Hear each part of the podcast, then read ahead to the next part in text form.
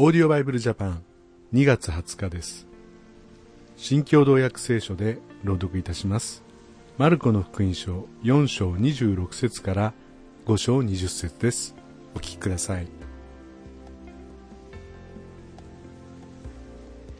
またイエスは言われた神の国は次のようなものである人が土に種をまいて夜昼寝起きしているうちに種は芽を出して成長するがどうしてそうなるのかその人は知らない。土は一人でに実を結ばせるのでありまず茎次に穂そしてその穂には豊かな実ができる。実が熟すと早速鎌を入れる。収穫の時が来たからである。さらにイエスは言われた。神の国を何に例えようか。どのような例えで示そうか。それはからし種のようなものである。土にまく時には地上のどんな種よりも小さいがまくと成長してどんな野菜よりも大きくなり葉の陰に空の鳥が巣を作れるほど大きな枝を張る。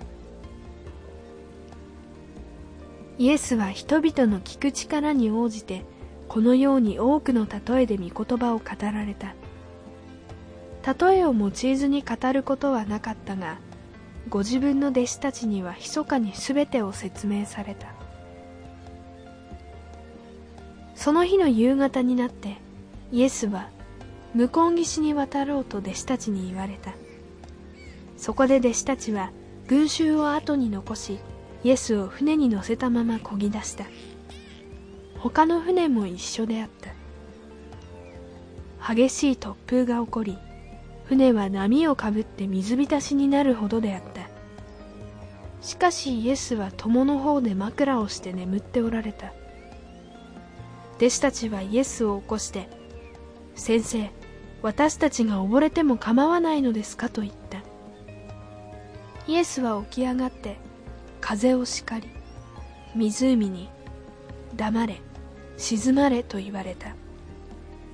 すると風は止みすっかり凪になった。イエスは言われた。なぜ怖がるのか。まだ信じないのか。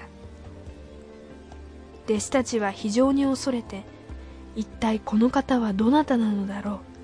風や湖さえも従うではないかと互いに言った。一行は湖の向こう岸にあるゲラサ人の地方に着いた。イエスが船から上がられるとすぐに汚れた霊に取りつかれた人が墓場からやってきた。この人は墓場を住まいとしておりもはや誰も鎖を用いてさえつなぎ止めておくことはできなかった。これまでにもたびたび足かせや鎖で縛られたが鎖は引きちぎり足かせは砕いてしまい誰も彼を縛っておくことはできなかったのである。彼は昼も夜も墓場や山で叫んだり石で自分を打ち叩いたりしていた。イエスを遠くから見ると走り寄ってひれ伏し大声で叫んだ。意図高き神の子イエス構わないでくれ。五章だから苦しめないでほしい。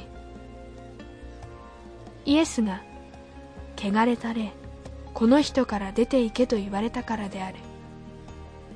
そこでイエスが名は何というのかとお尋ねになると名はレギオン大勢だからと言った。そして自分たちをこの地方から追い出さないようにとイエスにしきりに願った。ところでその辺りの山で豚の大群が餌を漁っていた。汚れた霊どもはイエスに豚の中に送り込み乗り移らせてくれと願った。イエスがお許しになったので汚れた霊どもは出て豚の中に入った。すると2000匹ほどの豚の群れが崖を下って湖になだれ込み湖の中で次々と溺れ死んだ。